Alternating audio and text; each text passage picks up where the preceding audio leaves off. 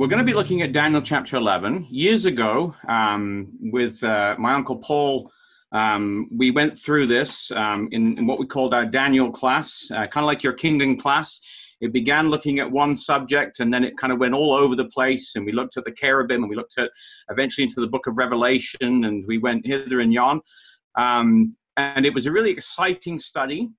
One of the areas that, that I found uh, amazing was Daniel chapter 11, and that's really what we're going to focus on. Now, we were using um, exposition of Daniel at the time, and um, this is kind of what this class is trying to do, is take the section that Brother Thomas wrote in exposition of Daniel, and it begins on page 46 of the copy that I've got here, and it's a paraphrase of Daniel chapter 11 um, as you kind of go through from verses 1 down to where we're going to end up, which is verse 45 and uh, or 35, I should say, for this evening. And God willing, we'll pick it up a little bit later um, and look at the rest. Now, with Daniel chapter 11, it's one of those chapters that you read through it in the readings, if you're like me, and it's a bit of a chew. Like you kind of try to chew through this, and there's a lot of information. There's a lot of this king and that king. And what Brother Thomas has done is actually go in and kind of paraphrase it and put it into a way that he, he kind of fills in the gaps. And really, Daniel chapter 11 is the place between the testaments. So if you think about um, the end of the New Testament, we have sort of Malachi as our last book of the Old Testament, and the sun goes down upon the prophets. And then we kind of pick up the story in uh, Luke, let's say, and we have there people like Anna and Simeon and they're waiting for the consolation of Israel. They're looking for the Messiah to come. And of course, in Daniel, we have the, um, the 70 weeks prophecy that says from the building of the wall until um, Messiah the Prince would be this period of time. So there were people that that got into Bible prophecy, that they understood the story, and they were waiting with anticipation for the coming of Messiah. But it wasn't like they had nothing to go on, that there was just this sort of three or four hundred years where there was just no information. They had Daniel chapter 11. And Daniel chapter 11 was sort of their blow by blow as they watched uh, events um, in their days and they got their news of what was going on. And many of them were living through it because they were living in the land um, of, of Judea at the time, um, coming back after the time of, of um, Ezra and Nehemiah and uh, Zechariah and, and uh, Zerubbabel and Joshua the high priest. They'd all come back in, in a series of phases. And, um, and so there was a, a, faithful little community living there, and there were some not so faithful, but there was a group of people there during that time. And it's not like God gave them nothing. Um, we sort of look at it as like we don't really have the story of what happened during that time um, in like a Kings or a Chronicles or an Isaiah. Um, but what we do have is Daniel chapter 11, which, when you compare it with secular history, is um, is a fantastic description of what took place. In fact, it's so detailed that critics of the Bible have said that Daniel chapter 11 must have been written after the fact because it's just too detailed. And we, we hope to kind of walk through that detail. We're just going to take our time and, and contrary to what Richard will tell you, we're going to try and sort of walk through this slowly and, um, and try and just sort of like chew on what's in there and kind of just follow the verses through. So make sure you've got Daniel 11 open. What Brother Thomas does is he relies heavily um, on the different writers, uh, such as Herodotus and others, who are um, uh, talking about um, what is going on here. And I'm just going to turn off my speaker just in case you're getting feedback from me. There we go. That might help. Um, so uh, we're going to try and go through this. Brother Thomas used Herodotus, but he also used Rollin's Ancient History. Now, if you don't have a copy of Rollin's Ancient History, um, every good young Bible student needs a copy of Rollin's Ancient History. If you're ever looking for an exciting read, this is where you're going to go because Rollins was um, basically prior to the French Revolution. I got a little bit of conflicting information on his background. I heard from some that he was a Huguenot. Um, I don't think he was. I think, though, he was classified with the Huguenots because they didn't like what he wrote. Um, but what he basically does is he writes a university course for the day um, on the ancient history. And his premise, uh, which he starts out with, is to say that when we look at the Bible, the Bible is the authority. And where secular history diverges from the Bible, the Bible is the inspired word, so it is correct. And secular history is probably just off base a little bit. Um, so he kind of takes the secular history and weaves it in with the Bible and uses the Bible to moderate between people like Xenophon or Herodotus or other people that were writing about the time and helps to kind of give us a good idea of what it's all about. So, Rollins Ancient History, check out the, the Christadelphian office. If you're rolling around the countryside in Britain, every time I come there, my goal is to come home with a copy of Rollins um, because there's not that many of them in um, the uh, there's not that many of them in the um, in the North American, I guess you could say, hemisphere. So we try to bring them back for Bible students here. Um, but get yourself a copy of Rollins. Read the sections on Alexander the Great, on Cyrus and the taking of Babylon. They are some of the most fantastic uh, descriptions. Actually, it's what Brother Thomas wrote his first talks on. And um, he used them because Rollins goes in, he gives you all the biblical evidence and um, he says chapter and verse this is what the bible says and then tells you what history uh, tells us happened at that point in time. So it's an excellent excellent read. Highly recommend it for any young person who wants to study. Um, it's super exciting. And um, it's one of those books believe it or not you, you can't really put it down when you get into the story of you know cyrus taking babylon because it's the word of god coming to life so, what Brother Thomas does in Daniel chapter 11 is he takes a lot of those resources and pulls them together and basically scripts out for us um, a, a, story that basically goes through verse by verse, and then he interjects the history into Daniel chapter 11. So it's all there for you in exposition of Daniel if you want to go back. What we're going to try and do tonight is kind of go through it and illustrate a little bit of that uh, material as well, because most of us have grown up in a much more um, visual uh, sort of background. We like to see things, and that's certainly me. Um, I like to actually, you know, picture who were these people, what did they look like, and we have a lot of that information um, that's been dug up in the Middle East that we can utilize now to actually understand what this is all about.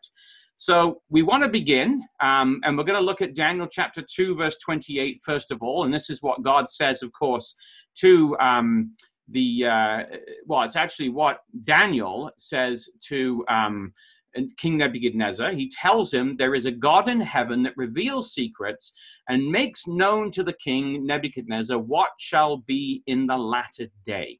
So that's what he does. And this chapter 11 leads through from Daniel's time, basically, right the way through to the Lord Jesus Christ time, and then into the, the kingdom age or the beginning of the kingdom age, uh, right into our time, 1917, the king of the north and the king of the south.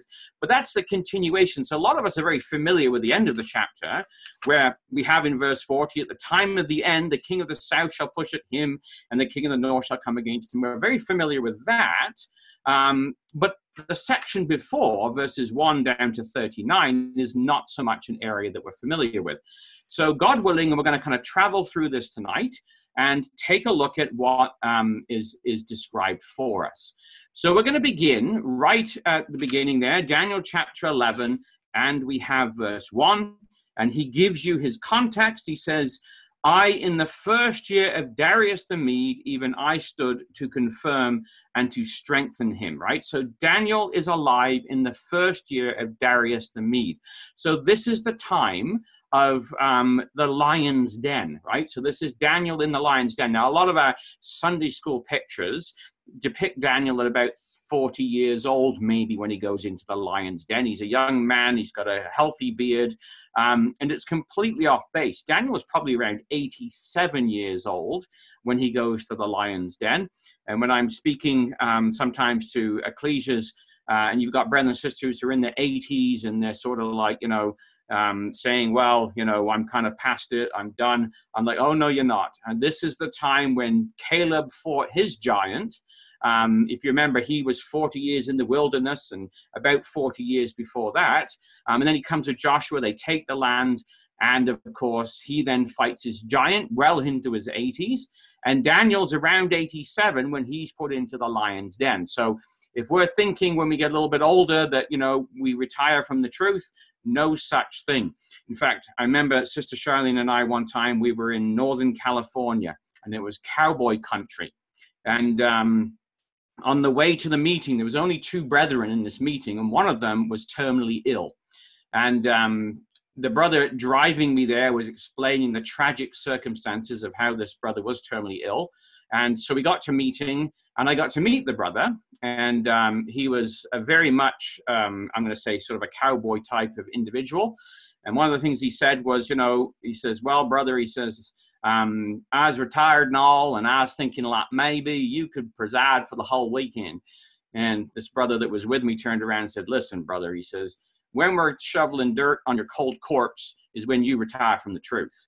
And I was totally taken aback having just heard that this brother was actually terminally ill.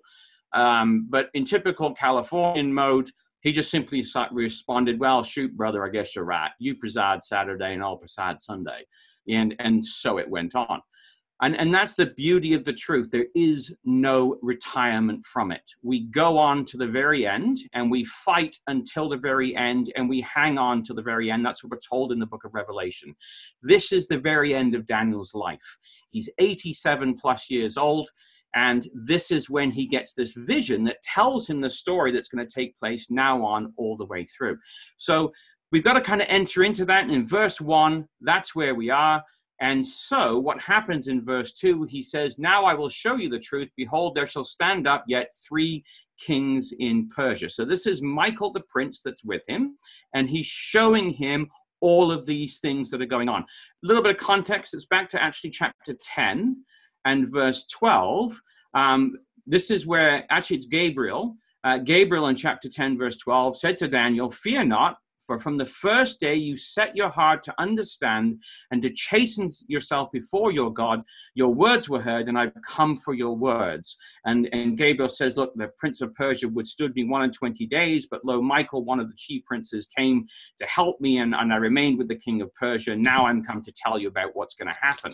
So when we get in chapter 11, it's actually a continuation of chapter, uh, chapter 10. And, and here is Gabriel standing to strengthen uh, Daniel and to tell him basically uh, what is taking place. And um, he says, I'm going to show you the truth, right? So, this is what's going to happen as Daniel gets into this story.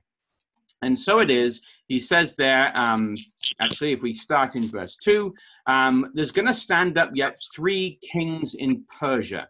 And so the three kings we have are Ahasuerus, Smerdis, and Darius II. So those are the three kings that are going to stand up in Persia.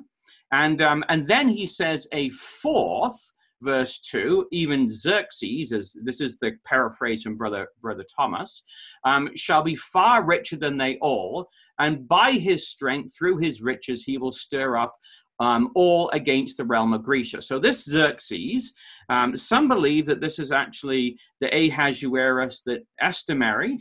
Um, and uh, basically, one of his exploits was that he would stand up against the king or the realm of Grecia. Now, there's a bit of debate on that. I'm not going to get into that. We're just going to try and follow the narrative through. Um, but this is what Xerxes uh, is recorded in Herodotus' histories. He says, My intent is to throw a bridge over the Hellespont and to march an army through Europe against Greece. So he wanted to cross from what we call Turkey today into Greece and basically, um, uh, well, through Europe into the area of Greece. Right? So he says that thereby I may obtain vengeance from the Athenians for the wrongs committed by them against the Persians and against my father. Your own eyes saw the preparations of Darius against these men, but death came upon him and balked his hopes of revenge. In his behalf, therefore, and on behalf of the Persians, I undertake the war and pledge myself not to rest till I have burnt Athens, which was dared unprovoked to which has dared unprovoked to injure me and my father. So that's what he writes about, and of course he would do that. He would go and he would burn Athens to the ground, and the Greeks would never forgive him for this. And so what happens in verse 3 is we have this individual comes along in, in Daniel chapter 11, verse 3 a mighty king uh, shall stand up that doth rule with great dominion and do according to his will. Well, that mighty king we know as Alexander the Great. So there's a bit of a connection here between Daniel chapter 8 and, of course, um, the great, the little horn. Um, or not the little horn, sorry, the goat with the notable horn, um, and that horn would be broken, um, as we'll look at in just a moment but he comes basically, it's the king that's going to do according to his will um, in Daniel chapter 11, verse 3. So this is Alexander the Great. And it's a characteristic of these kings um, that we read of in Daniel chapter 11. It comes up later on as well. So it's, it's typical of the way that they would um, behave. And so as we keep reading in Daniel 11, if you look down to verse 4, when he shall stand up, his kingdom shall be broken and shall be divided towards the four winds of heaven, not according to his posterity, nor according to his dominion which he ruled, for his kingdom shall be plucked up even for others beside those. So here we have Alexander the Great. We know the story. The notable horn is going to be broken.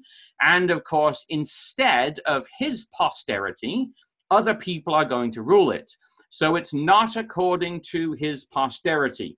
And it's interesting that Cassander would come along and he would take over. He's one of the four kings that we saw there. Uh, he takes over Macedonia and he actually murders Alexander's wife and infant son. So it's not going to be according to his posterity. So this is the lovely people of the world. This is how the kings of the earth roll. You eliminate the opposition. So he murders Alexander's wife and Alexander's infant son to basically say that it's not going to be according to his posterity or basically after his lineage, even though he had a line, um, it wouldn't be the case. So Alexander died, of course, um, in Babylon, and uh, he was only about 33 years old or so. And um, and he dies in Babylon, and then it takes about 50 years for all of this division to take place in his kingdom, but his generals basically um, start dividing it up. And Cassander takes over the area of Macedonia that's marked in green on the map there, and that's sort of Greece and Macedonia. And then, of course, Lysimachus takes over the area of Thrace. So Thrace is the area slightly um, west of this. And uh, we see Thrace there now. It covers what we would call today kind of Turkey, that Balkan area, um, a bit of the Balkan area, um, and, and right the way down into northern, what we would call Turkey today. And it borders on the Seleucid Empire. So he takes over and he rules the Thracian Empire. And that's him there in all his marble glory. And um, Further to the south, though, or I should say to the to the eastern area of this, we have the Seleucids. And so this is Seleucus Nicator, who is going to rule the Seleucid Empire. He takes this rather large swath of land. So if you remember, Alexander pushed all the way through Persia, right the way across to India. He went up into Afghanistan. Well, the Seleucids take all of that swath of area and they take a good portion of, um, of Turkey as well as we would know it today, uh, right the way down through what we would call Syria and Lebanon, um, and they also take part of Judea, which they will fight backwards and forwards with. Um, with the Ptolemies in the south, and that's really the story of Daniel chapter 11 is the battle that's taking place for that little piece of land there that's in the middle between the Seleucids and between the Ptolemies. And that same argument continues on right to the very end in the latter days when we have the Russians coming down and when we have the, uh, the, the, ships of Tarshish and the young lions thereof that kind of form that king of the south, south power um, that will be resisting against them. It's the same story that's been going on since the time of Alexander the Great. So in the south then we have those Ptolemies uh, Ptolemy Soter, who is in the, the very south there. This actually, you can go to the British Museum. This is where I think I took this photo from. And um, his statue is there. And uh, of course, he ruled over Egypt, so he's depicted with Egyptian headdress there.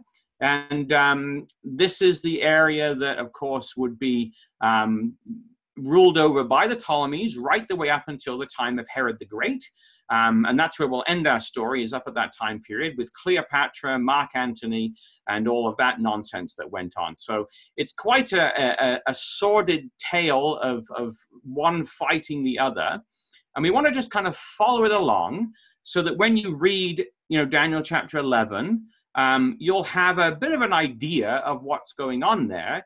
And if you get lost in the detail, you can always go back and um, I'll, I'll uh, turn this into a, a, PowerPoint or a PDF maybe, and I'll, and I'll slip it over to Luke, and then you guys can, um, you know, have it as a reference point. But you've got an exposition of Daniel, which will give you the text as well. So moving on then, as we have it in verse 5, we have there this description, the king of the south. So the king of the south are the Ptolemies, right? So these are the ones, Ptolemy Soter to begin with, and one of his, which is Alexander's princes, and he shall be strong above him and have dominion. His dominion shall be great dominion. So he has the area of Egypt, Libya, Arabia, uh, Judea, Galilee, Syria, Asia Minor, Cyprus, and some cities in Greece as well. So he has quite an area that he um, he rules over. Um, but we have then this backwards and forwards that begins between these two forces. So when you get into Daniel chapter 11 and verse 6, and this is again, so what you've got here is the the white is the um, is the text from well the paraphrase actually from from uh, the Bible, and then the yellow is Brother Thomas's explanation of it. So we've got some of the characters there, so that it's a little bit easier to understand. So in the end of years, and it doesn't tell us how long, but it's actually 52 years the king of the south, or the king of Egypt, and the Assyrio Macedonian horn of the north shall join themselves together. For the kings, that's Ptolemy Philadelphus, who was the king at that point in time, his daughter Bernice of the south shall come to the king of the north, which was Antiochus Theos at that time. So we're rolling on now in, in the, the, the history of this, and this is the descendants of the originals. And they're going to make a marriage, which was around 253 BC. It was an agreement. But it says, She shall not retain the power of the arm, that is, of her father, Ptolemy Philadelphus. Neither shall he, her husband, Antiochus, stand. For Laodice, his reputed wife, who he shall receive again when he divorces Bernice after her father's death, shall cause him to be poisoned in 246 BC. What a lovely story.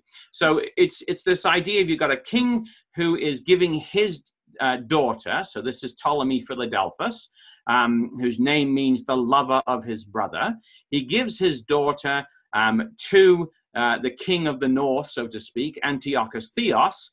Um, but of course, the king of the north is already married, and his wife, Laodice, um, is not very happy with this idea. And so basically, after uh, Ptolemy Philadelphus dies, um, Antiochus Theos divorces his wife, um, Bernice, the Ptolemaic woman. Um, but the problem is, is his other wife um, does not forgive him for actually marrying in the first place. So he gets poisoned by her, and it says that nor his arm, Bernice, um, but she shall be given up to suffer death. And they, the Egyptians also that brought her to Syria, and he that begets, uh, and he that she begets her son, and he that is strengthened in these times shall die, and thus leave her to the mercy of Laodice, um, which will be treachery and death. So it's it's a lovely sordid tale of two women who basically hash it out, and um, and not very nice at all. Um, and you got you got to remember, like you got brothers and sisters um, living at this time in Judea, watching all this going on, and, and they're reading the text of Daniel 11. They're actually able to identify what's taking place. So as we move on to verse seven, out of a branch of her parents' roots, that is, so we're talking about the Queen of the South, uh, Ptolemy Euergetes, which is her brother, shall stand up in his estate or kingdom and come with an army. So he's kind of ticked off that they killed his sister and shall enter into Antioch, the capital, and the fortress of the king of the north, and shall deal or make war against them, even against Laodice and her son Seleucus, and shall prevail. And so this is Antioch that we read about in the Bible. And this is like, you know, comes up in the, the time later on with um, the Acts of the Apostles, but this is in an earlier day. So he's going to come, her brother, and make war against Laodice and her son Seleucus, and um, shall prevail. And Euergetes shall also carry captive into Egypt their gods and their with their princes and their precious vessels of silver and gold, and she'll continue to reign nine uh, more years than the king of the north, who shall die a prisoner in Parthia five years before the king of Egypt. So the king of the south shall come into his kingdom and shall return to his own land.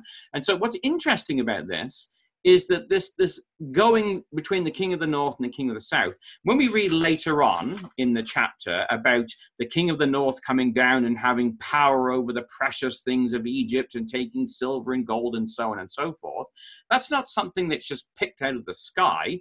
That's what's been going on for a millennia or two and a half millennia, just about. Um, so it just helps us when we look at those later verses to understand that this is the kind of thing that has been happening all through history as they fought for dominance over the land of Judea. And so that's verses seven and eight. Um, and so we've got the king of the south who's now returned and he's gone back to his own land, and the king of the north has pegged it in Parthia.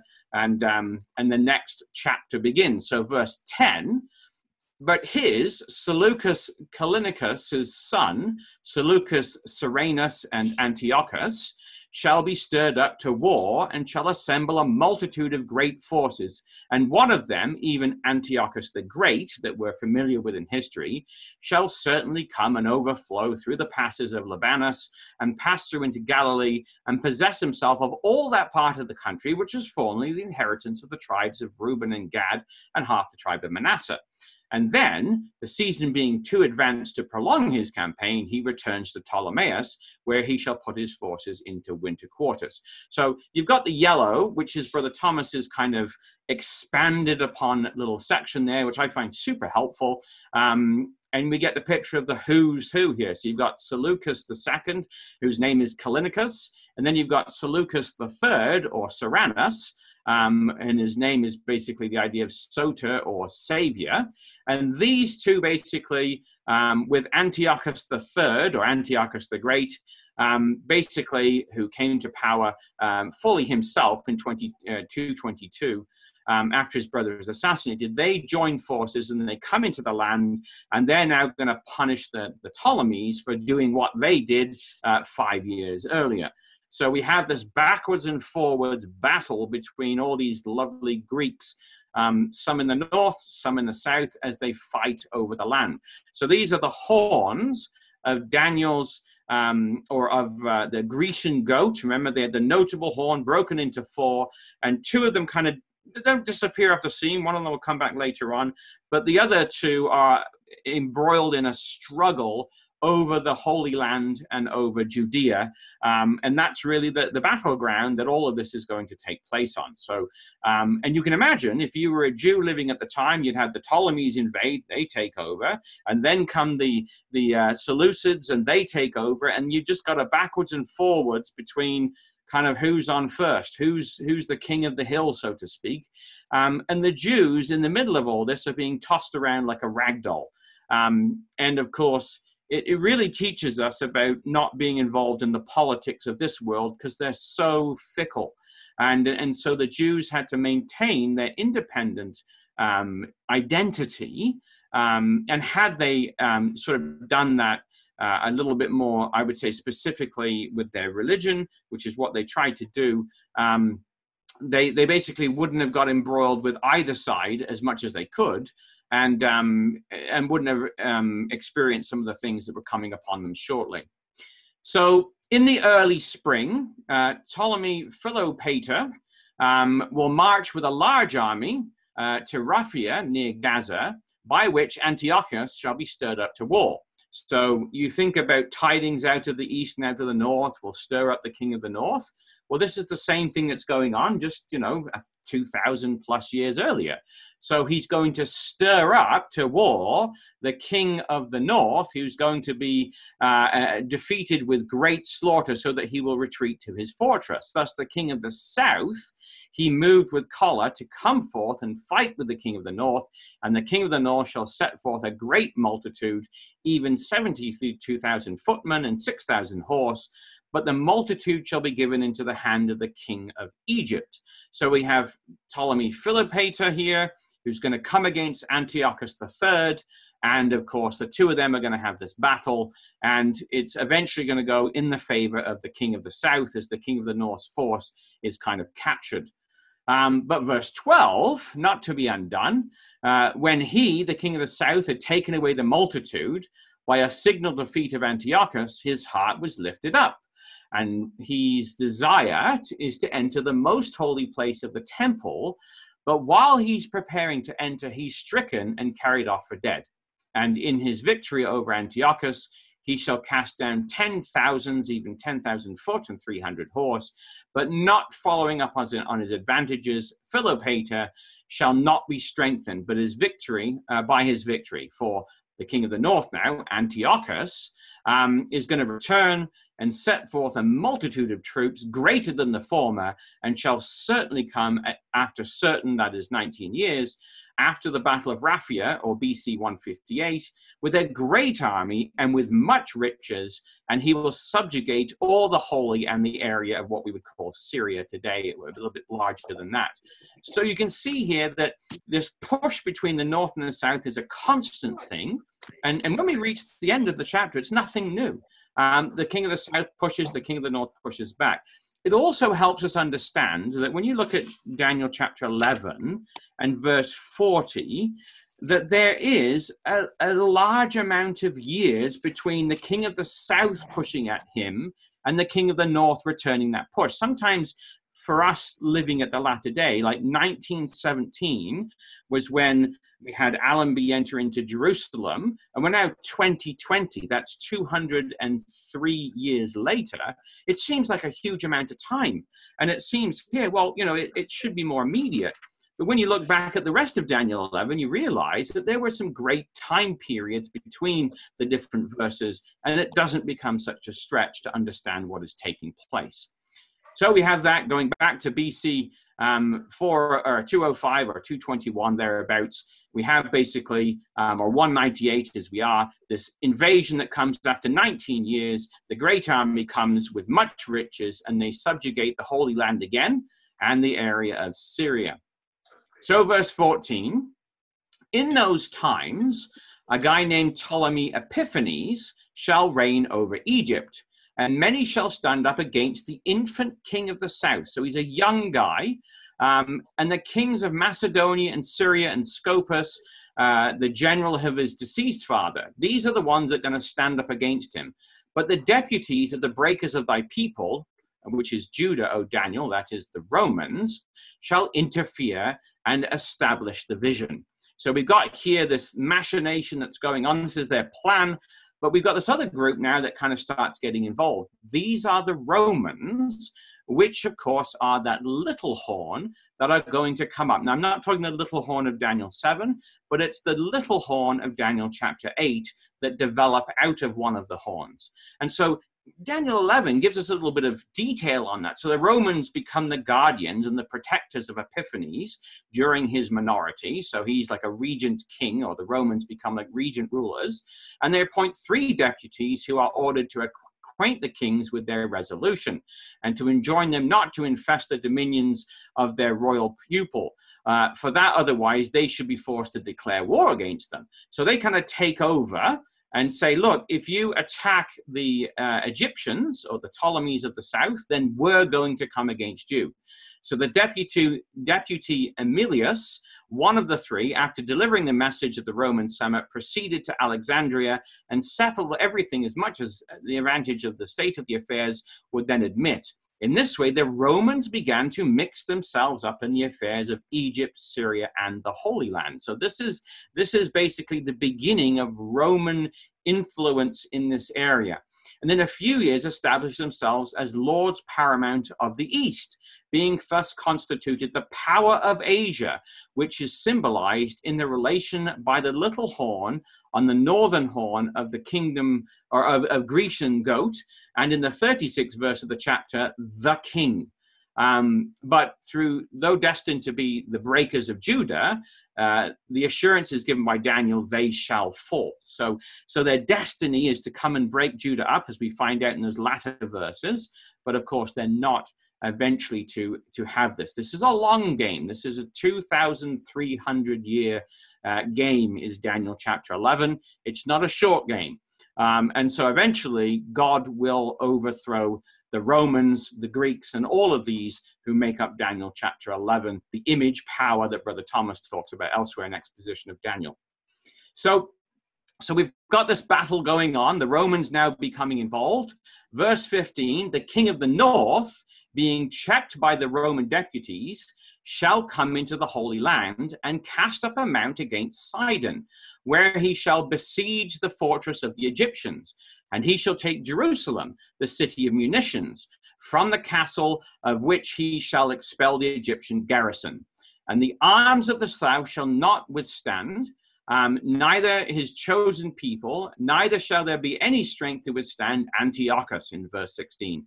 But Antiochus, who cometh against Ptolemy Epiphanes, shall do according to his will in Syria and the Holy Land, and none shall stand before him. He shall make a permanent stand in the land of glory by which his hand uh, shall be consumed. So this is Antiochus the Great, or Antiochus Megas, as he was known in the Greek, who took Jerusalem, kicked out the Egyptians in, in 198 BC, ending the Ptolemaic rule of Judea. And he invades Greece. But of course, the Romans had threatened look, if you do this, we're going to come and get involved. And this is really what draws the Romans into the land in these latter days. So then we start getting names that, that kind of remember, or we remember a little bit. This is the, the first Cleopatra, not the one of Mark Antony, but Antiochus III, Cleopatra, and Ptolemy Epiphanes. So, verse 17 he shall set his face to enter into Greece and strengthen with the strength of his whole kingdom and the Israelites with him. So he's, he's now taken over. So this is the king of the north who has taken over the land of Judea, and he's got the Israelites now on his side. Thus shall he do to incorporate Greece into his dominion by which the Romans, who had recently proclaimed it to be free, would be stirred up against him. And therefore, to secure the neutrality of their Egyptian ally, he shall give Cleopatra, the daughter of women, or a royal princess, to Epiphanes to wife, corrupting her to betray him by resigning to him Syria and Palestine as her dower. Um, but on condition that he should receive half of the revenue. So it's a little bit of deceit that they carry out here to try to pull this, this area of Judea away from them. Thus, the land of Judah was given over as a bribe to blind Cleopatra to her father's interests, that she might influence Epiphanes uh, either to remain neutral or to declare against the Romans his protectors. But she, uh, will cleave to her husband and not stand, neither be for him, but shall join with her husband in congratulating the Roman Senate on the victory they had gained over her father at Thermopylae. So we can see here there's this intrigue going on, and it's sort of like the political world of, of um, it's like a political soap opera, is really what it's like, as they're all trying these intrigues to win one another's favor, fighting over the land, fighting over the power in this area. And of course, this doesn't go so well. So uh, what we have is uh, a little bit of the area here. You can see then. So we, we've kind of broken this down now into um, the Ptolemies and the Seleucids really are the ones that are ruling now. We got the Carthaginians over there in the red. I think of Hannibal. Um, that's the area where he is. And you've got the Romans who are now growing in power. Um, and then there's other groups that are basically um, still in the area, um, but it really becomes a Ptolemy versus Seleucid uh, battle at this point in time, or influence. And so, what we read then in verse 18 is that after this, Antiochus, at the earnest solicitation of the Aetolians, turns his face unto the isle of Greece, and he shall take many, but a chieftain, a Roman consul, a guy named Scipio, which you may have recognized his name, Lucius Cornelius Scipio Asiaticus, lovely name. Um, he's the guy basically who shall cause the reproach offered to him to cease. Without his own disgrace, he, Scipio, shall cause it to turn upon Antiochus by defeating him at Mount Sipylus and repulsing him from every part of Asia Minor. As the condition of peace, the Romans require him to pay 15,000 talents, 500 right away, and 2,500 on the ratification of the treaty, and in the rest of 12 years, a 1,000 talents per annum. And so, verse 19, these terms are uh, agreed to. And so he then turns his face towards the fortress or capital of his own land. So he heads on back but the problem is, as Brother Thomas points out here, being much at a loss as how he's going to pay this tribute. So he's gone and he's invaded this area, he's lost this battle, he's now told he's got to pay, pay reparations, so he's not sure how he's going to raise the tribute. So while in the province of Elymais, he heard of a considerable treasure in the temple of Jupiter Belus. So he accordingly broke into it in the dead of night and carried off all the riches because he needs to pay this bill he's run up. Uh, but the problem is the provincials, exasperated, exasperated by the robbery, rebelled against him and murdered him and all his attendants in 187. Um, the problem is, though, is that the bill still stands. So, verse 20 then shall uh, stand up Antiochus in Antiochus' estate or kingdom, his son, Seleucus Philopator. So, there is Seleucus Philopator on that coin one who causes an exactor to pass over the glory of the kingdom. So the business of his reign is basically this is his policy is to raise the tribute to the Romans. So we think of people today and you say, well, you know, what is the the destiny, what is the the legacy, let's say, of Boris Johnson? Well, it's Brexit and then maybe COVID thrown on top. And that's what he'll be remembered for. Well, this guy, Seleucus Philopator, his entire reign was all about making up money to pay the tribute to the Romans. Um, so that's the actual. If you look down there, you you've got Scipio's um, or the Hero, uh, um, Heliodorus Stele, um, which basically is is a um, artifact from this point in time, because we read within a few days, that is twelve years, he's going to be destroyed, neither in anger or in battle, but he's going to be poisoned by Heliodorus, his prime minister, having reigned just long enough to make the last installment to the Romans. So Heliodorus is the prime minister for Seleucus Philopator. So he's kind of like the Dominic Raab or whatever you want to call him. Um, and so he sits there in the background and he's managing the affairs for good old Johnson. And then as soon as Brexit's completed or whatever it might be, that's it. He, he uh, kills him off and takes over. And so that's the Heliodorus um, uh, uh, stele, basically, that has all these this information written down on it. And um, of course, what Heliodorus does is he's sent to Jerusalem and he seizes the Jewish treasury. And so that's how they, they came up and paid this amount. So, verse 21 in his, that is Seleucus Philopator's place, shall stand up Heliodorus, who was his prime minister, a vile person, being both a poisoner and a usurper. So he's murdered the king and he's now taken over, to whom they, the authorities of the nation, shall not give the honor of the kingdom. But Antiochus Epiphanes shall come in peaceably and obtain the kingdom by flatteries bestowed upon the inheritance, uh, or the inheritance of, of Heliodorus. So, so um, Antiochus Epiphanes comes along and kind of makes a deal with the people that were supposed to be the supporters of Heliodorus, and so consequently, Heliodorus um, doesn't exactly do so well. So in verse 22, with the arms of a flood by which they shall be formidably invaded, shall they, that is the Egyptians, be overflown from before Antiochus, whom they excite to war by demanding the restitution of Syria and Palestine. Because remember, they're to the north of this area, but they rule the area of Syria and, Syria and Palestine at this point in time. And they shall be broken or subdued, yea, also Onias, the high priest or prince of the Mosaic covenant, shall be murdered, as shall come to pass BC 172. After the league made with Ptolemy Philometor, Antiochus shall work deceitfully. After his second invasion of Egypt, which is BC 170, he shall come up to Alexandria and he shall become strong with a small people or army. So we have here Ptolemy Philopator, who basically, uh, his name means lover of his mother. Um, he reigned six years and he's co regent with his mother, Cleopatra I um, and and later Cleopatra II, the sister actually of his, who he actually marries. So it's a very sordid tale. This lot of um, rather rotten uh, Greeks as they they go about their their lives here, and you can see he's got that sort of Egyptian uh, headdress on, which kind of shows you this is what he's all about. And on the other side, got Antiochus Epiphanes, who is the king of the north. So by deceit, verse 24, He's going to enter peaceably even upon the fattest places of the province, which he reduces to Egypt. And he, Antiochus, shall do what that which his father or predecessor to the throne uh, have not done, nor his father's fathers, namely, he will scatter among his followers the prey and the spoils and the riches, and he shall forecast his devices against the strongholds of Egypt even for a time. So he gets people behind him by involving them in this, and he's going to come and do his best to throw this lot out.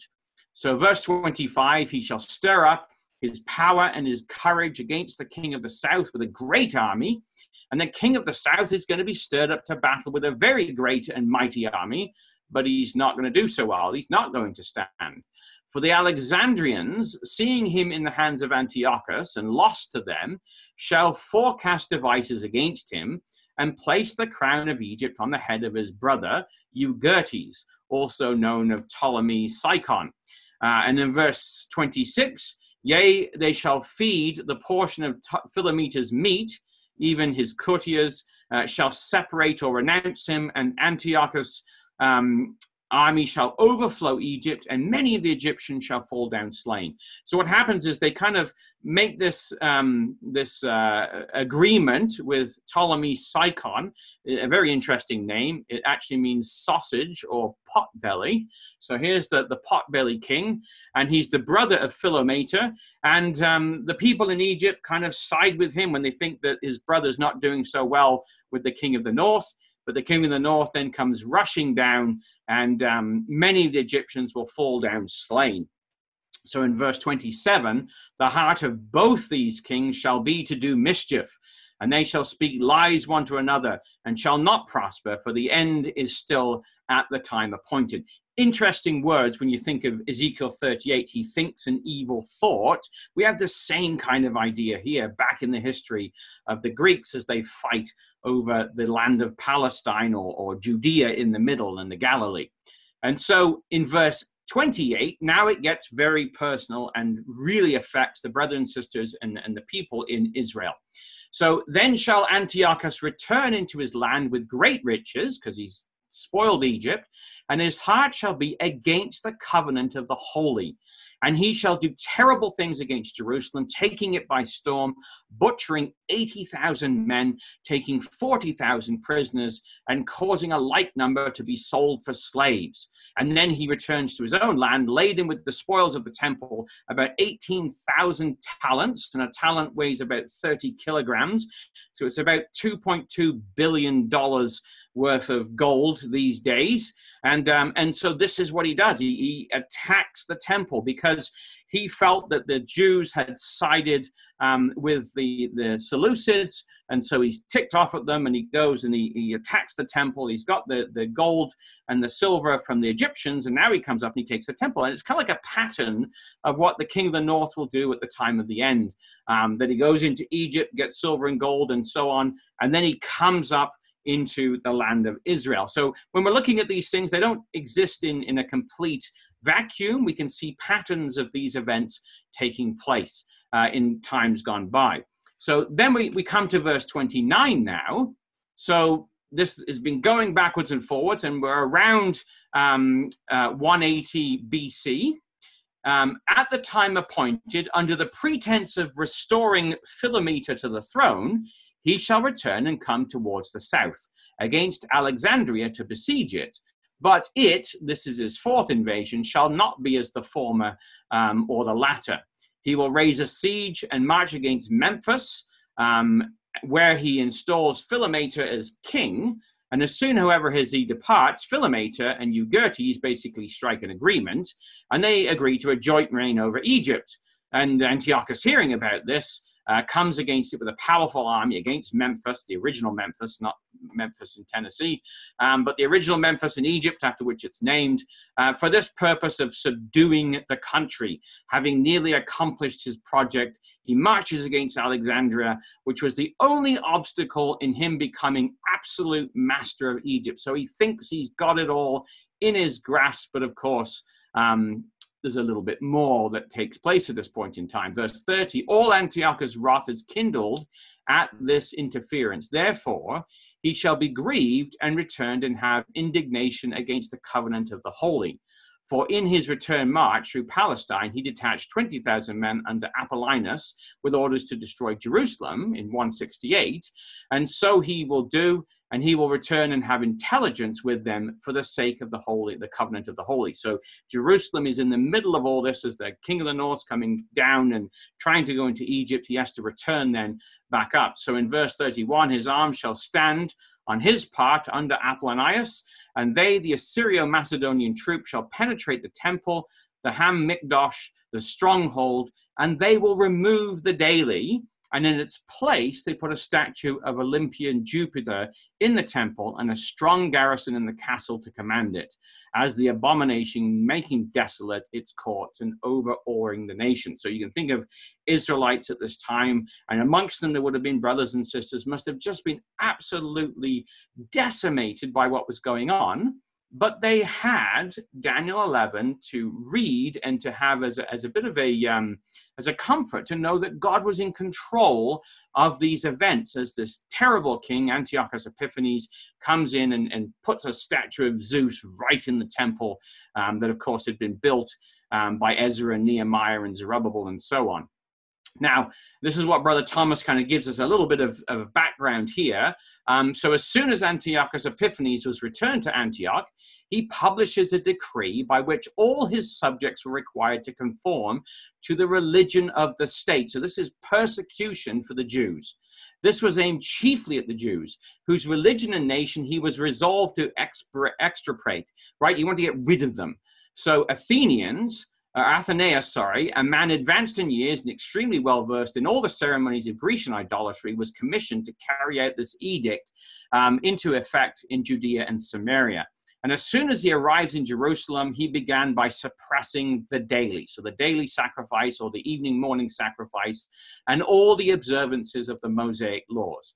They were not allowed to keep the Sabbath, and other festivals were to be profaned.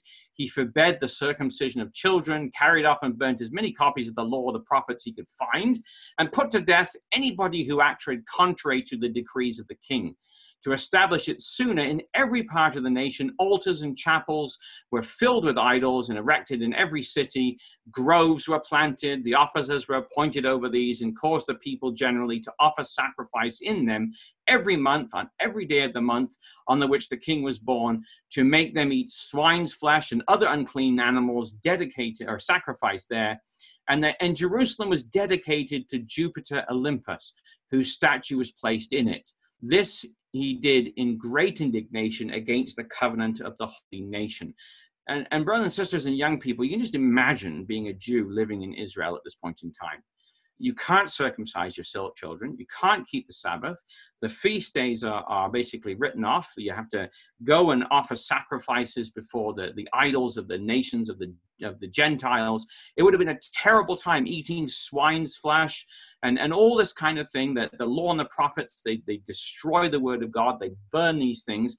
And it reminds you very much of the Inquisition this would be just like um, Christians, like Christadelphians, Waldenses, and Paulicians, and, and so on, who lived during that period of time when the Roman Catholic Church reigned supreme. Uh, the Huguenots in the Alps forced into doing these things. Um, and, and so when we look at Daniel 11 and, and what the people were going through, it really makes us appreciate, I think, when the Lord Jesus Christ came and they wanted him to be the king right then. You can understand it because this is what had been taking place.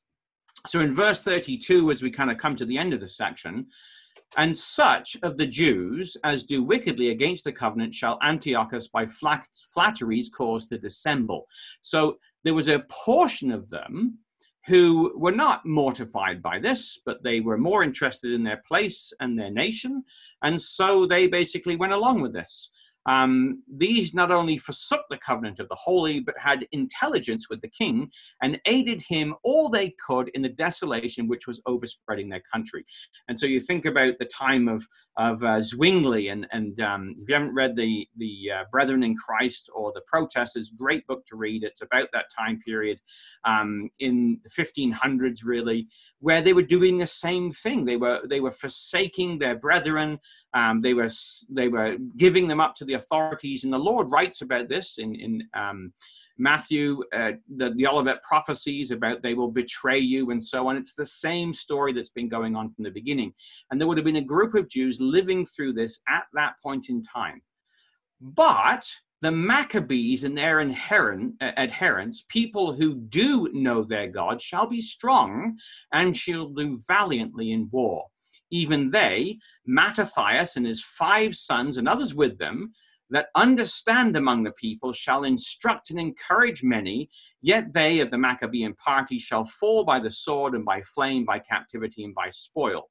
Evil incidents of war for days, that is, seven years of, of the ninth of Antiochus, or, uh, um, from the, during the ninth of Antiochus, the era of the Asmoneans to the third of Demetrius Soter in BC 161. So this introduces us to this group of people called the Maccabees, which we don't, you know, it, we don't have the Apocrypha in our Bible. Um, but you can read through Josephus, and he gives you a little bit of history of this time period as well. But really, it's the precursor to what we have with the families that will end up being there at the time of the Lord Jesus Christ. So Mattathias has five sons.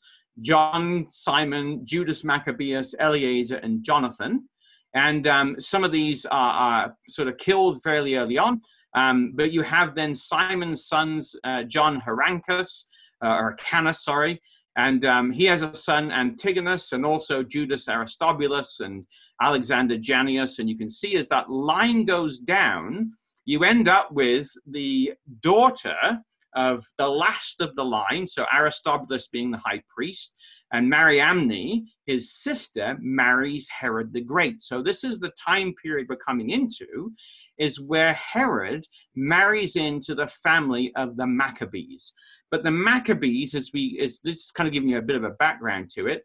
The Maccabees are the group that are going to chuck out the, the Greeks um, from this area of, um, of of uh, Judea for a period of time. And so what we find here, and it's quite interesting, is that we have in verse 34 when they shall fall by those seven years' calamities, they shall be holpen with a little help. For while Antiochus was amusing himself and celebrating games in Daphne, Judas Maccabeus had raised the standard of independence and was helping his countrymen in Judea. He levies a small army, fortifies the cities, rebuilds fortresses, and they throw strong garrisons into them, and thereby awed the whole country and defeated and killed Apollonius, the one who had made all these rules, made great slaughter of his troops, and with 3,000 men he defeated Lysias with uh, 47,000 men, and another army of 20,000 under a guy named Timotheus and Bacchides. And then the year before Christ, 170, he gave Lysias a second defeat at Bethshura, by which he dispersed 65,000 of the enemy. So it, it's this little band of Jews, kind of like the Irgun of the day, who managed to overthrow the, these enormous forces of the Greeks because they obviously are, are very motivated, but they're holpen with a little help.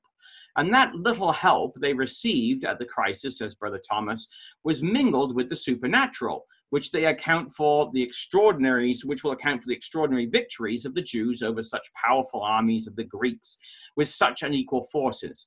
So, in the battle near Timotheus, near Jerusalem, it's related that when it waxed strong, there appeared in the sight of the enemy from heaven five comely men with horses and bridles of gold. Two of them led the Jews and took Maccabeus betwixt them and covered him on every side with weapons and kept him safe, but shot arrows and lightnings against the enemies, so that being confounded with blindness and full of trouble, they were killed. So that's taken from the Maccabees, uh, second of Maccabees 10. So we have during this time this great um, uprising that takes place, and it would appear from history that there were divine events that would help them in this. And I, I, guess you could say when you look at 1967 or 1948, we have a similar situation where this tiny little Jewish force should have been wiped out. You know, all these millions of Arabs and just 350,000 Jews, and yet somehow they overcome. And it's a similar time of picture we've got here at the time of the Maccabees. And so Brother Thomas continues also in the battle against Lysias near Bethsura, with his 80,000 Greeks, Maccabeus and the Jews prayed that Yahweh would send a good angel to deliver Israel. And in answer to this, as they were marching from Jerusalem, there appeared before them on horseback one in white clothing, shaking his armor of gold. Thus they marched forward in their armor, ready not only to fight with men, but with most cruel beasts, and pierced through the walls of iron, having an helper from heaven.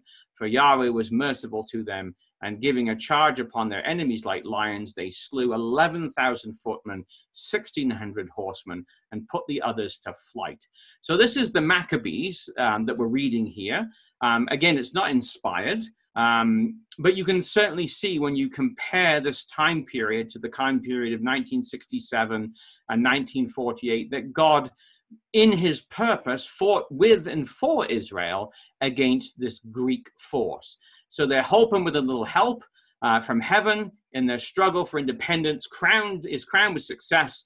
Yet that struggle many did cleave unto them with flattery. So the trial was therefore necessary that the approved might be manifest to the deity.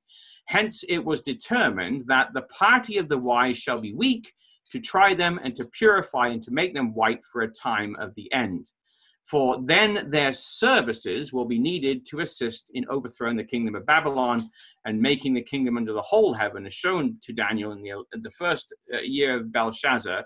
Um, and the end of the the Asmoneans was not right then. It was going to go on for a little bit of, of, time. It says it was still for a time appointed. So his point here is that the faithful, the really faithful, um, during this period of time, some of them would die right? And, and they would be purified and made white, but they would live faithfully and they will be resurrected in the time of the end to finish the job, which of course we live right in that time period. So when we kind of take a look at this, then that's Daniel chapter 11. Just flip over then to Daniel chapter 8, where we have kind of the parallel running with this, just to tie these two things together. In Daniel chapter 8, we have that goat that came with a notable horn. And in verse 8, therefore, the he goat waxed very great, and when he was strong, the great horn was broken, and for it came up four notable ones towards the four winds of heaven. And so that's those four generals Lysimachus, Cassandra, um, Ptolemy, and, and Seleucus and they would take over the empire as we've kind of followed through in Daniel 11 there. Um, but in Daniel chapter 8, verse 9, there comes up out of one of them a little horn, which waxes exceeding great towards the south, towards the east, and towards the pleasant land.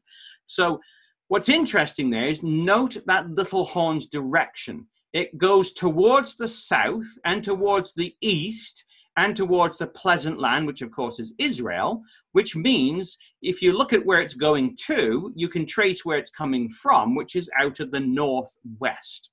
And so what we have is the story of Perseus, the last king of the Macedonians, who was defeated by the Romans in 168 BC. And basically, um, what we have here is he's wiped out by the Romans, but we still have the kingdom of Pergamum that is going on. And so it is in, in 133 BC, Attalus III wills the kingdom of Pergamum, which was formerly Thrace, over which one of Alexander's Gentiles gen, generals ruled. He wills it in his will to the Roman Empire. So he, he couldn't quite come up with. He didn't have a, a son to rule, and he kind of looked at the situation and said, "The best thing for my people." is that the Romans should take over this area and rule it. And so he willed it to the Roman people. So what we read in Daniel chapter 8 and verse 9 is out of one of them came forth a little horn, which waxed exceeding great towards the south, towards the east, and towards the pleasant land. And so it is the Romans being given the area of Thrace now become this little horn which is going to head towards Jerusalem. And you're all familiar with this Charlie here. His name is Pompey, after which the city of Pompey was named. And Pompey was the general um, who would invade Judah and establish Roman rule in 63 BC. So he comes down and establishes Roman rule and basically puts an end to the Hasmonean empire, so to speak, or not really empire, but there it wasn't even a kingdom; it was a state because they weren't kings per se. Um, but he puts an end to the Jewish independence um, in the area of Judea, and so. What happens is the, the Romans, so Pompey is, is co ruling with Julius Caesar. He was a general under Julius Caesar. And um, what he ends up doing is, is becomes part of one of these triumvirate. So these are um, the trinities of the Roman Empire. And you have three emperors uh, Julius Caesar, Marcus Licinius Crassus, and Gnaeus Pompeius Magnus, or Pompey the Great, right? So these guys rule from 54 to 44 BC. It only lasts about 10 years. What it ends up being is a power struggle between Julius Caesar and Pompey. And Marcus uh, Crassus basically is the one in the middle that's trying to kind of negotiate uh, or mediate between the two of them. So this is the first triumvirate, and of course, it doesn't last overly too long. This civil war between these two uh, takes place, and uh, Pompey basically, uh, Crassus actually dies after about one year in office, so he's off the scene. And so Pompey, who is the son in law to Julius Caesar, um, falls out with him um, because Caesar's daughter dies in childbirth and Caesar blames Pompey. So the two of them scrap it out. And of course, Pompey is uh, not victorious. He is defeated at Pharsalus in 48 BC, uh, which leads him fleeing to Egypt, where he's killed by the Ptolemies who are down in that area. So um, that's the end of Pompey and um, he's he's knocked off the scene. And so Caesar now in 48 BC is victorious, and that lasts for all of four years because in 44 BC, of course, Brutus comes along and assassinates um, Caesar. So Marcus Junius Brutus um, knocks out Caesar, and uh, and basically that's the end of Julius Caesar. But Julius Caesar, of course, is replaced then as kind of the, the sole emperor. He rules for a, a short period of time, but his name, Caesar, now becomes the, um, the dynastic name of the Roman rulers. And so we have this Charlie here, Gaius Octavius Thurinus. Um, and Octavius um, is basically uh, going to become Caesar's adopted son. So he's in the West He's the first of the dictators. Then we have Marcus Lepidus, and he's kind of again in Africa, so it's the northern African areas. And then we have another Charlie that you're probably very familiar with, um, and that is Marcus Antonius, and he rules over the east.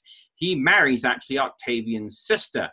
Um, and of course, uh, these guys are united in a war against Brutus, who killed Caesar, and basically they take over and get rid of um, Brutus, and they establish the second triumvirate in 43 BC, which lasts for about 10 years. And so what happens is um, during this time period, Herod the Great comes along, and Herod the Great is uh, has a patron.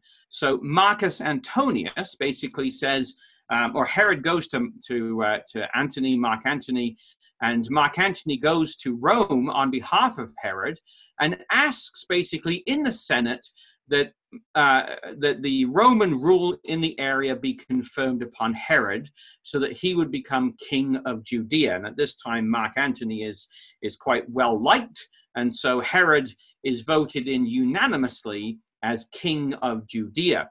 And so this is where Herod the Great comes along, and he establishes in Judea his kingdom and uh, his power in this period of time. And this is, of course, the, the great architect. He will build, first of all, the Antonia fortress or the palace, which, of course, he names after Mark Antony because Mark Antony got him the job.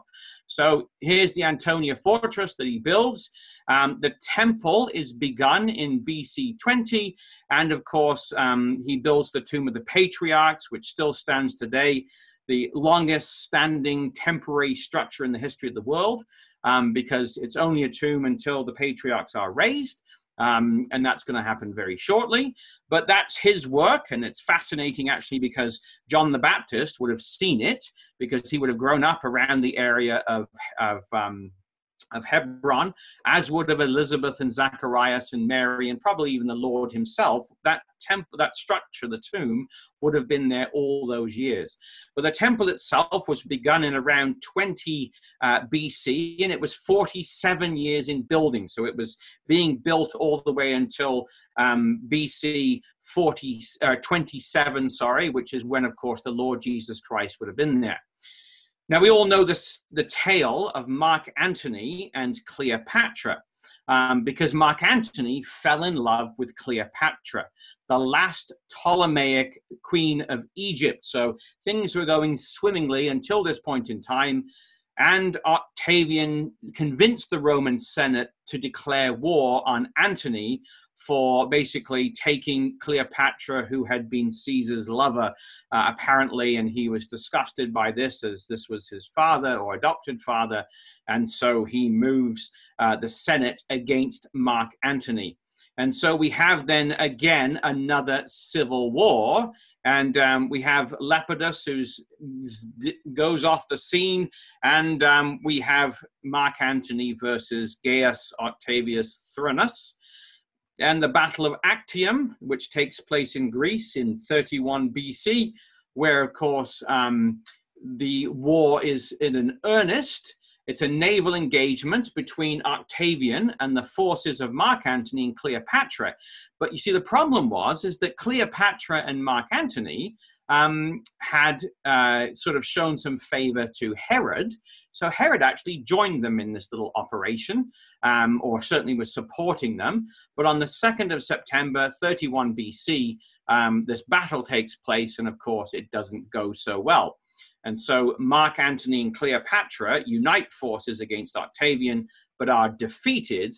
And of course, both of them end up committing suicide. Um, and Mark Antony's uh, good friend, Herod, um, who had been appointed by Mark Antony, had sided with Mark Antony during this whole battle. So, with those two off the scene, Herod's in a bit of a pickle. What is he going to do? Well, what he ends up doing is he decides after this that he'd better be smart and he'd better uh, go to Octavian, who becomes Caesar Augustus. So when you read in the Bible of Caesar Augustus, this is Octavian who becomes Caesar.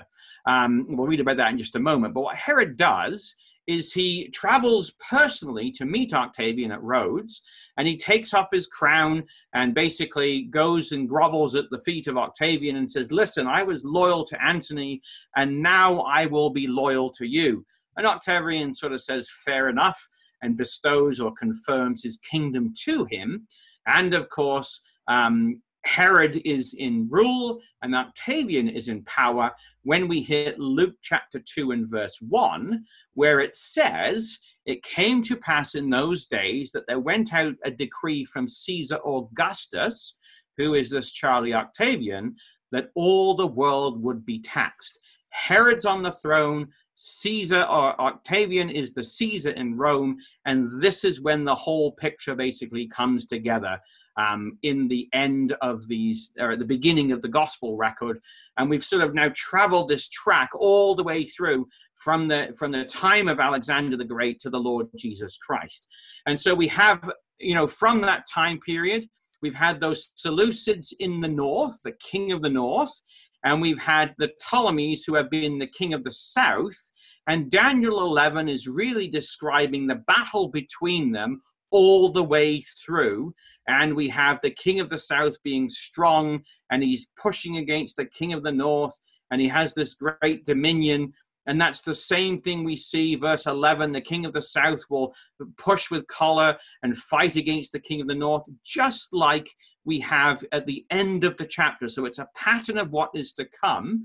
And then, of course, we get these lot go off the scene. We have the Romans come along. Uh, Daniel chapter 8, verse 9, as we've seen just as a review. One of them shall come, uh, out of one of them shall come a little horn and wax exceeding great towards the south, the east, and towards pleasant land. So out of that area of Thrace that's been willed to the Romans, Julius Caesar arrives uh, Pompey comes down and he waxes great against the host of heaven, that's the Jewish heavens, casts some of them down to the ground, uh, the stars, that is, the Maccabees, and stamps upon them in, in Daniel chapter 8, verse 10. So he's successful in 63 BC. Um, and the queen of the south, um, Cleopatra, united with Octavian, uh, sorry, with Antonius, um, and, and Herod actually fight against Octavian, and they're defeated at that Battle of Actium uh, in, in 31 BC. And that's when, of course, we have Octavian becoming Augustus and defeating them and establishing universal Roman rule. And that's the end of the King of the North, King of the South situation until the latter days, which we now come to um, where we live today. And so Rome, of course, comes along and destroys Judea in uh, AD 70 and carries them off as slaves throughout the whole Roman Empire. And then the rest of prophecy kicks in. Um, in Luke and in Matthew, that they will be trodden down of the Gentiles until the times of the Gentiles be fulfilled. And then, of course, they're going to back into the land as we see today. 67, Jerusalem has been taken. And we're kind of like jumping back in at the very end of Daniel chapter 11. The king of the south in verse 40 will push at him. And then the king of the north is going to come against him like a whirlwind. So we live in the middle of Daniel chapter 11, verse 40, when it's at the time of the end, and the king of the south, uh, 1917, pushed at him, the Turks, and the king of the north then come against him, the Turks, and they're going to overthrow the one who's going to be in possession of the land, and they're going to come back into the rest of the land. I mean, that's another class entirely, but it kind of brings us right up to the period we're living in and connects us back with the Jews who lived during that period. So we can kind of see how all of these sounds come together, and amazingly, it's all recorded blow by blow in the book of, of Daniel, chapter 11, a continuous historic interpretation, which I think is a point that needs to be made. Because it's not all about the future, it's not all about the past, it's not futurist or preterist, it's a continuous historical interpretation. The story then gets picked up again at the time of the end which is the time of the restitution of all things, the time in which you and I live, which we are now waiting for this great invasion that's going to take place, except we're not going to be here to see it because in chapter 12, at the same time, Michael's going to stand up, who gave Gabriel this information in the first place. And verse 2 Many of them that sleep in the dust of the earth shall awake, some to everlasting life, some to shame and everlasting contempt. And they that be wise shall shine as the brightness of the firmament, and those who turn many of righteous to righteousness as the stars forever. And Daniel is told to go your way. You're going to um, sleep, basically. You're going to rest. You're going to be in your lot until that time of the end. And then he's going to be awakened. And we are waiting for that very event when Daniel is going to be awakened.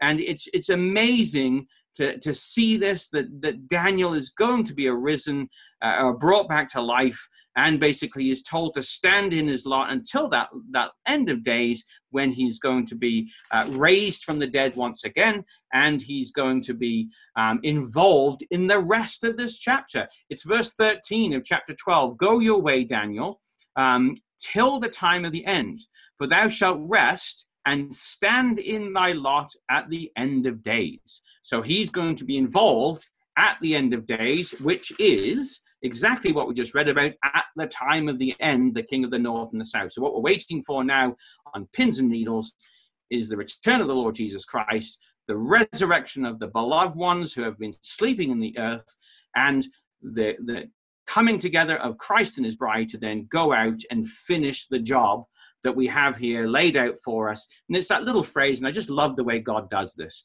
In verse 45, the king of the north and the king of the south battle it out. In verse 45, the king of the north plants the tabernacle of his palace between the seas and the glorious holy mountain. Then you get this little sort of like small line that says, He shall come to his end, and none shall help him. And so he will, and that's what we wait for in great anticipation. So I'll hand it back to you there. I'm just going to try and stop this. And uh, if I can do that, there we go.